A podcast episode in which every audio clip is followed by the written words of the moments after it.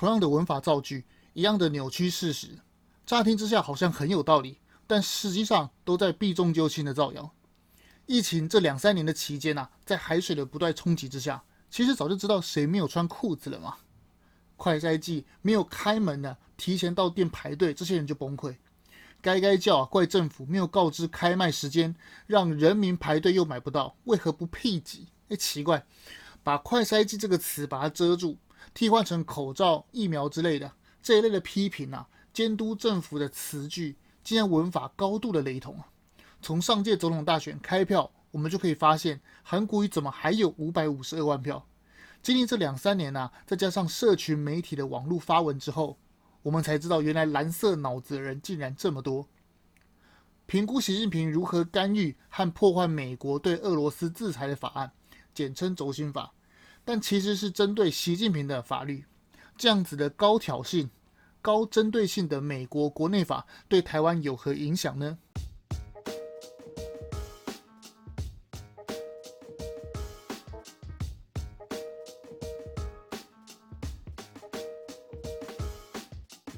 我们一起说真话，事实需要让更多人知道。欢迎收听《荣耀台湾》Podcast。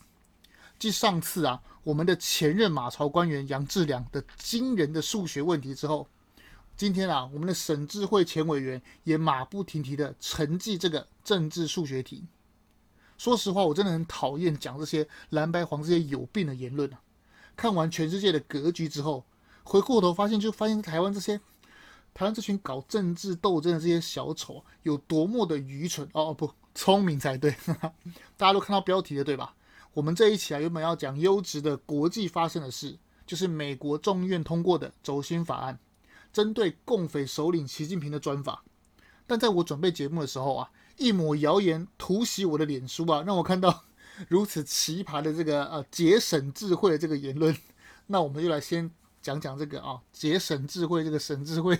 他脸书上的言论，如果大家都有在看 PPT 啊，或者一些蓝色粉砖，甚至是些你有加入一些啊韩粉的赖群，这些同温层取暖，就知道他们一路走来的造谣取暖，同温层有多么的可笑。从蔡英文是假博士，上届总统大选八百一十七万票是蔡英文买票做票而来，到现在的杨志良说，哎，不给他买中国快筛剂啊，是要呃是政府要把这些钱啊。来买一四五零跟选举经费，到今天的这个节省智慧说的，政府用税金买的快筛剂，竟然还要卖给人民呢？哦，这个节省智慧说这样赚人民的钱，政府非常可恶。其实我很早就在 PTT 上看到类似的这个造谣的这个言论了，但一看是哎，反正这个是中国网军嘛，对不对？我们根本就懒得理他。但现在发现啊。原来这一个这一个造的这个方式啊，这个东西是国民党长期担任立委的这个人，这个沈智慧竟然也讲一样的谣言啊，那就不是单方面的中国认知作战了，这个是最大在野党曾经当好几任立法委员的造谣。拜托，省国家预算这个国会议员，他当了这么久，怎么会不知道国家怎么样买快筛机的？四月二十九日啊，这个节省智慧这个委员在脸书上说。啊，太扯了！国家拿我们的税金买试剂，再来卖给我们的老百姓，怎么会有这样子的政府？接着他重复的杨志良此前被吐槽到咪咪冒毛那个负一百加一百等于两百这个惊人数学题。杨志良的这一个奇葩言论啊，我们上一期已经谈过了，这次我们就专门来喷这个可恶的谣言。等一下再来插播杨志良的中国快哉记。首先，政府啊。如果不用税金先买试剂的话，那难道要先今年还要先编就是买试剂的预算，然后年底再送到立法院审，当明年的预算吗？政府每年的预算都其实都是经过立法院审核才会通过的，不会有就是说，哎，奇怪，钱会乱花什么的，除非是特别预算，或者说一些机密预算，但其实占比非常低，尤其是当过立法委员、当过国会议员的人都一定知道这个道理，政府的每分钱。啊，每一笔钱其实都是有案在册的。那所以，如果我们要，比如说政府要动用一部分的税金先去做其他事情，比如说去买额外的东西，那其实都会造成财政的缺口。那你他呃，这个沈智慧他讲说，诶，我们那个用税金买这个，结果那个人民去使用它，竟然还要再缴钱。那同理，同样的道理嘛。那我们人民自己有的房屋、土地跟自己买的车辆，我们也要缴税啊，对不对？我们税金盖的高速公路、铁路跟高铁，到现在人民自己使用的话，也要缴钱啊，不是吗？那你你当初你沈智慧，你当初在当国民党的立委的时候，你怎么没有当时没有跳出来说，哎，奇怪，我们我们那个高速公路是我们人民纳税纳税盖的嘛？那为什么我人民纳税盖的高速公路，我车开上去使用我还要缴税？那你当初怎么没有出来该这件事情？其实我们的政府啊，就是用税金大量的买进这个试剂啊，才能够平抑这个价格。如果开放市场，让所有人都自由购买这个快筛试剂的话，才会因为供需失去平衡，然后让试剂大涨。试剂大涨之后，其中更会有那些呃小人呐，那个奸商从中牟利，而且囤积嘛。政府啊，去年并没有这个买试剂这个的这个预算，硬要如果今年呐，硬要花几百亿去买去买这个试剂的话，势必会挪移到，势必去排挤到其他的预算嘛。那这个缺口要在哪里补？难道行政院能够公然的违法挪移款项去直接买试剂吗？这个沈智慧这个言论呢、就是说穿了就是乍听之下好像很有道理啊，但其实根本就是莫名其妙嘛。重点是他这个人长期的担任过我们的立法委员，我不相信他不知道这个道理耶，对不对？还是说国民党呃在执政的时候就是预算就是随便省，反正哎我钱想要买什么就买什么，是这样子吗？这些人就是想尽办法把所有的仇恨跟民怨都想要带风向行政治斗争嘛，如此而已嘛。好吧，那沈智慧这个啊，该该叫喷完了。那我们来插播一下杨志良哦，从上一期还没有讲完的这个补充。杨志良说啊，他有一千万剂的中国快筛剂已经上了货船了啊，只要陈时中不要刚愎自用，不要逢中必反。一声令下，马上就可以让台湾解开缺少试剂的燃眉之急。这边我们不禁就要问啊，台湾自己现在就有厂商在生产快筛剂嘛，对不对？自己就有嘛，对不对？而且也有已经代理韩国厂牌的这个快筛剂。那你杨志良为何要放着现有的不要，硬要带进中国的快筛剂呢？要知道，我国的法令啊，进口中国医疗用的各种东西，比如说器材什么。都要经过严格的审查，甚至还要经过经济部的申请，才能够进到我们台湾里面。那身为前卫生署长的杨志良，会不知道这个道理吗？好，竟然啊知道我国有这样子的法令，那为何还要舍近求远，自告奋勇的说要引进中国快筛剂？为何不是说啊我要引进国内的厂牌一千万剂？杨志良口口声声说啊，他要引进的试剂是欧盟认可，而确实啊。这批中国试剂在欧洲确实有使用。那我们来看看关于这个中国试剂它的新闻。根据欧盟的使用统计啊，中国快筛剂的准确率只有三十 percent。诶，所以呃，杨志良是要呃非常的幽默的告诉我们，比如说这个是只有三十趴准确率的这个呃中国快筛剂，如果筛到阳性呢，诶，恭喜你，你有七十趴的几率是阴性。那如果筛到阴性，哎，呃，抱歉，你有七十趴的几率是阳性，是这样子吗？我想这个数字啊，应该很精准啊，因为欧盟，欧盟是很多国家都有用中国这个快筛机啊。我查一下资料，确实是如此。那可是每个国家都说你的准确率只有三十趴，你看看这个这个啊，欧盟验证他说只有三十趴，对不对？我们看了一个一方之言之后还不准，那我们来看看上海好不好？你看中国最近上海封城封封成什么样子，就知道中国快筛剂不准其实是其来有自的嘛。中国光是上海一个城市啊，每天要处理的大体啊，就多少了？据说达四位数字。昨天啊，还有一个惊悚的故事啊，故事是这样子的：被送去焚化炉的这个一个啊，疑似啊老先生的大体，在运送过程中啊，奇迹似的复活了，造就共产党防疫成功的新业啊，真是太棒了。从后面那一段啊，其实 后面那一段鹅啊，是我自己加的，其实没有这句哈。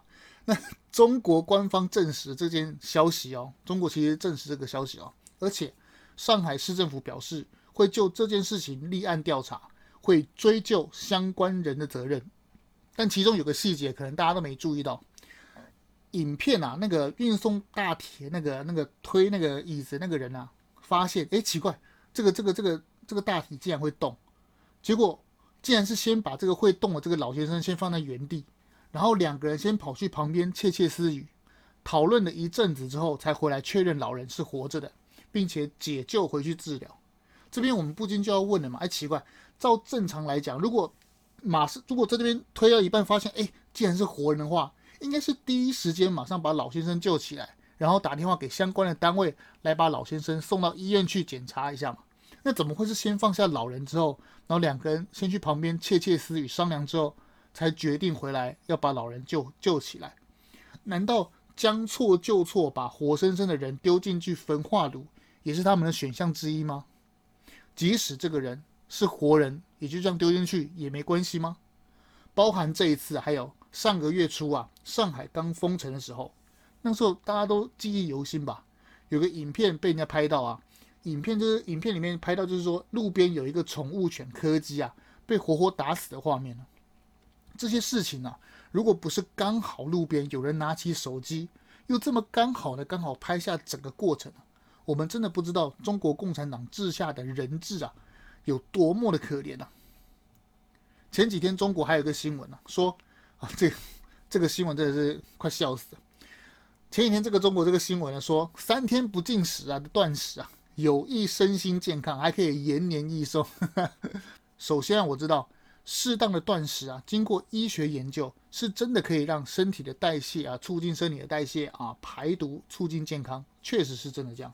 如果是要减肥减脂的人，适当的啊断食法其实是不错的，而且它有好几种断食法，比如说一六八什么什么一堆，依据强度与忍受度来调配。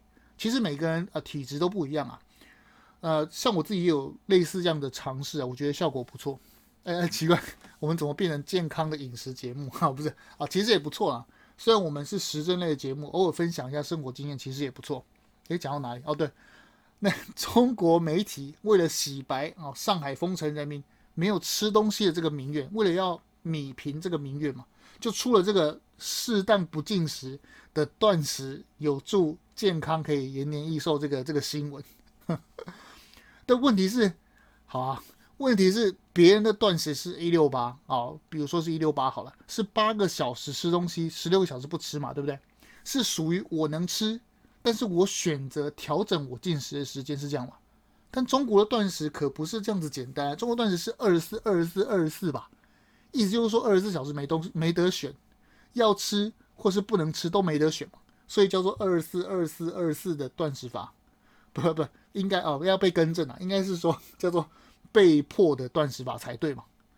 这样子的中国惨状，可是经过共产党媒体自由钳制下露出来的小道消息，我们才能得知啊。如果今天换成是完全透明的上海，那我相信这个故事应该会更惨、更多、更深刻才对吧？实在无法想象啊。然后反观生活在民主自由、言论自由的台湾，这些蓝白黄站在言论自由的保护后面，疯狂的造谣，说民进党关掉中央电视台是钳制新闻自由，什么什么许小可说骂陈时中，但却带着小孩出去玩，然后呢再说，哎，为什么我不能说实话，都没有言论自由，然后骂民进党是绿共，跟共产党一样独裁，结果呢，今日无国界新闻记者组织。三日的时候啊，就是今天公布二零二二年全球新闻自由指数报告，台湾从去年的四十三名爬升到三十八名，领先南韩四十三名，南韩是四十三名啊，日本是七十一名，狠狠的甩中国啊，好几条街区啊。中国是第几名？大家猜？中国是倒数第六，一百七十五名。全世界都认证台湾是言论自由、新闻自由的国度。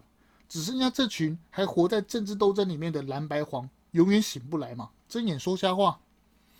二零一五年的时候，有一部中国古装剧啊，叫《琅琊榜》，胡歌饰演的这个梅长苏啊，在剧中啊就有句话是这样说的：朝局中啊永远都有斗争，但如果只想要斗别人，将永远陷在无止境的党争中醒不来。是不是就是现在蓝白黄的最佳写照？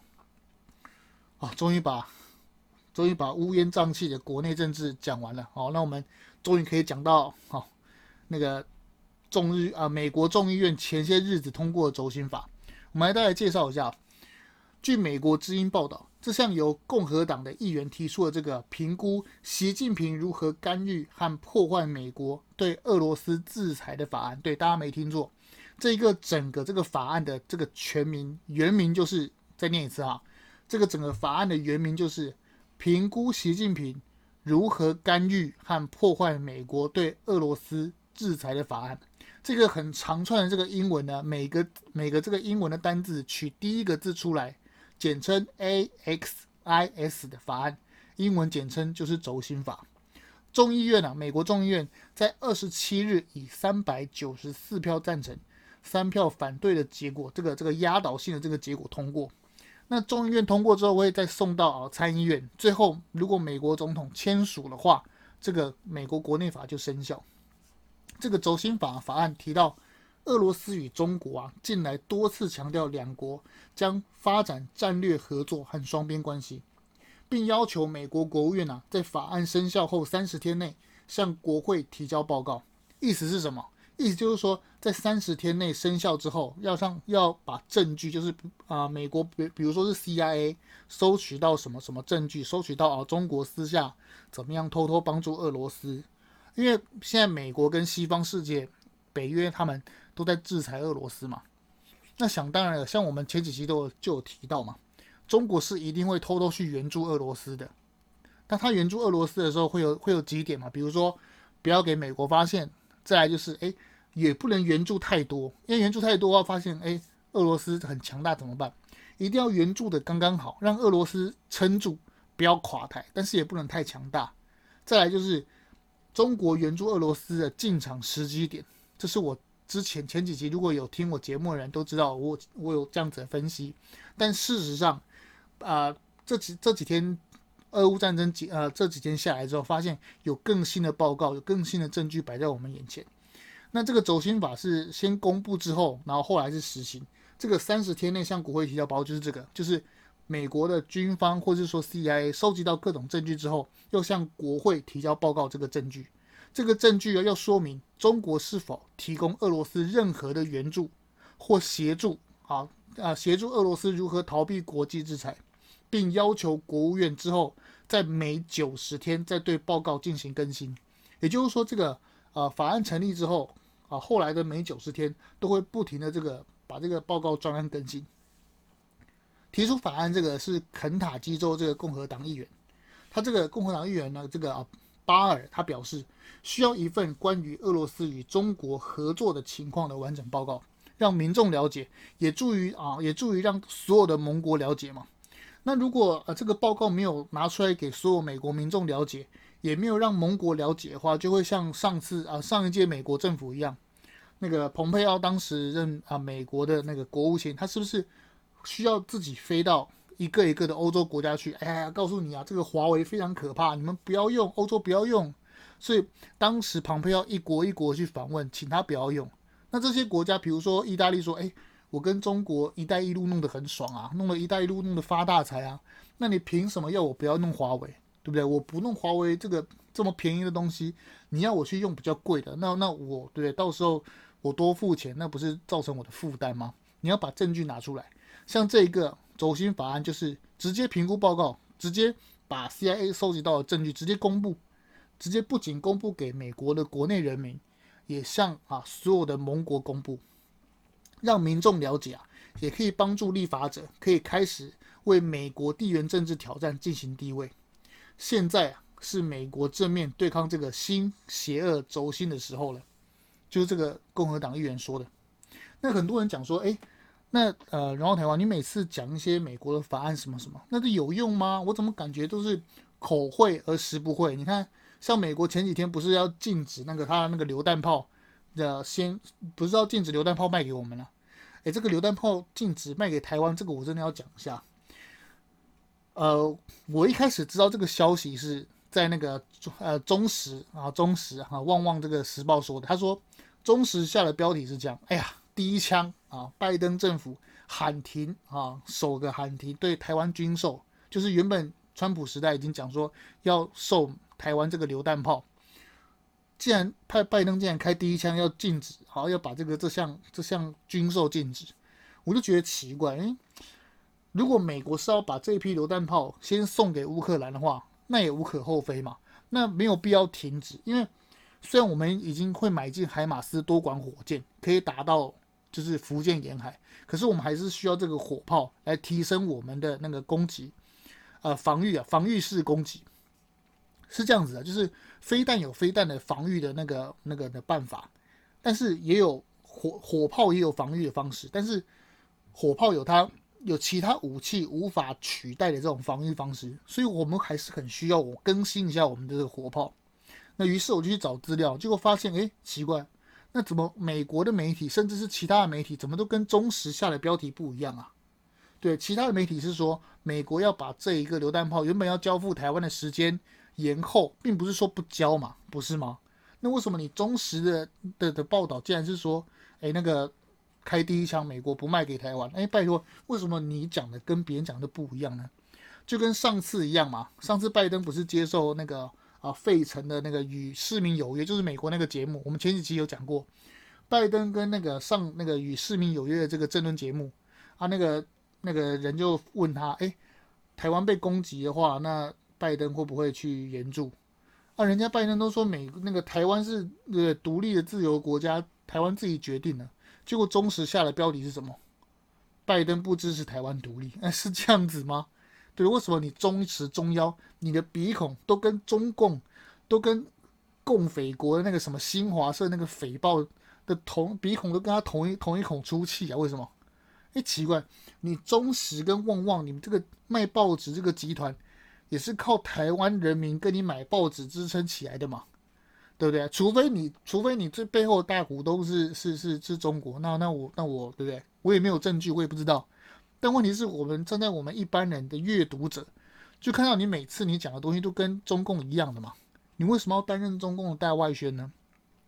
像这次华视也很奇怪，为什么董事长跟总经理已经出来震怒，已经要交辞呈呢？为什么你华视总是在出包？而且很奇怪，你出包的东西总是你的那个跑马灯。好奇怪啊！我我我个人感觉啦，我觉得华视到现在还会出包，那一定就不是内部的人员了嘛？对，你总经理都大地震了，你内部人员对你的那些什么什么什么什么导播什么，你你在白目，你也不可能再出包吧？对，你的网络线路是不是要检查一下？对，你华视是不是要去买一个好一点的 VPN 啊？对，你怎么感觉每次都好像都今天讲蔡英文是怎样？蔡依依是不是？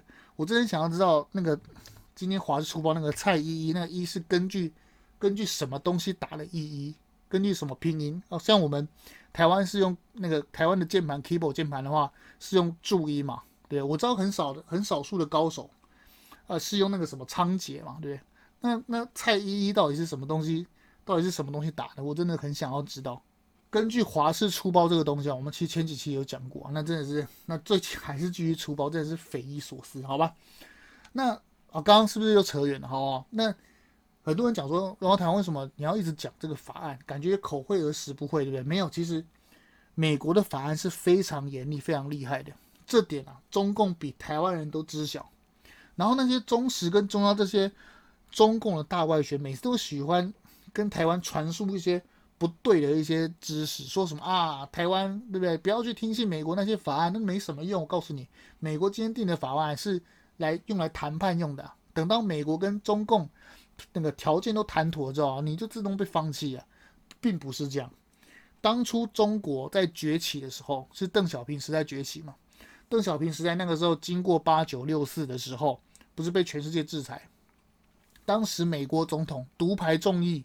要让中国怎么样加入最惠国的那个啊贸易优势条件下，让中国直接加入 WTO。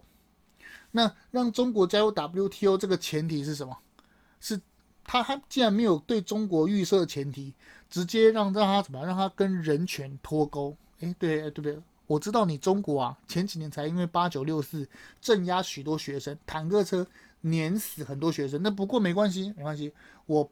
我克林顿啊，保你中国进入进入那个 WTO，为什么？因为我们美国啊需要世界工厂来帮我们制造一些低阶的这些代工代工的东西嘛，比如说那个螺丝起子，对，比如说小锯子那个工具箱，比如说啊雨伞啊，比如说精美又便宜的那个圣诞节的那个灯泡装饰，是这样子来的。美国在还没有把中国拉进 WTO 之前，美国那些什么螺丝起子什么东西，那些都必须要从德国进口，那其实是非常贵的东西啊。从那一从那一阵子啊，从把中国拉进 WTO 开始之后，就得到了便宜的世界工厂，所以这样美国就美国每个家庭都可以买到非常便宜的这些圣诞节灯泡，是这样子来的。中国就是因为美国这个法令，让中国直接加入 WTO。那全世界其他，比如说欧洲啊，还是说其他小弟发现，哎，美国老大哥转向要包容中共了，于是呢，大家纷纷转向跟中共做生意。所以中共的崛起跟赚钱发大财是这样子的背景，是因为美国法令而起来的嘛？再来，美国法令为什么中共一直喊着要武统台湾，却是不敢动手？很简单，因为美国的国内法《台湾关系法》嘛。就是因为有台湾关系法的存在，中共才不敢对台湾开战嘛。所以美国的法令非常厉害啊、那个美国的那个华盛顿那个国会，国会那个外面有一条街啊，那条街里面啊有非常多的这个游说的公司啊。比如说，哎，你给我一个，给我多少钱啊？怎么样啊？谈妥这个条件、价钱之后呢，我帮你游说各个的这个众议员。比如说，我可以游说共和党议员，然后让怎么样？让表决的时候。这个法令啊，可可以不要就是那么偏向台湾。中共这一次知道这个美国要通过这个走心法的时候，是动用多少能力啊？多少关系？多少钱？那个美国那个刘贺，就是对外关系就长期住在美国那个刘贺，这次竟然慌了手脚呢，对不对？直接啊，跟他所有的那个中共的高层的那个。所有的那个呃银行高层那边谈判说，他们谈判的那个不是谈判就是商量，商量的重点是说什么？说哎呀，到时候美国如果真的对中国进行制裁，就如同俄罗斯一样制裁的话，那我们的这些就是中共高干的钱要怎么办？如果领不回来，也是也被踢出 SWIFT 的话，那我们该怎么办？刘鹤已经开过这个会了，也就是说什么？也就是说，中共非常非常知道这个轴心法有多么厉害。轴心这个法案呢、啊，分成几个部分。那因为今天时间关系，所以我们今天就先讲到这边。其实，美国的任何法案都是至关重要的。台湾一定要知道是全世界发生了什么事。那这个全世界最大，好，你们要讲他美国流氓也可以啦。就是美国这个全世界最拳头最大的这个流氓。发生什么事情都是都是关乎于这个地球上最重要的事情，我们千万不要被那些红媒骗了。他们讲的话都是要迷惑台湾人，要骗台湾人的。我们一定要知道国际在发生什么事情，我们才可以知道事情到底是怎么样，而不要被其他特定媒体所迷惑。明天啊，明天我会尽量，我会啊再上一期，就是有关于这个走心法的详细过程。那明天的话，哈，就是我们罕见的就连续发片。请大家哦，可以啊收听，比如说你可以上班的时候啊，比如说哎在通勤的时候，可以来听听我在线上跟大家聊这些国际国际政治跟啊台湾里面的时事。说真话需要勇气啊，让我们来独立思考，让社会更进步。荣耀台湾，我们下次见哦。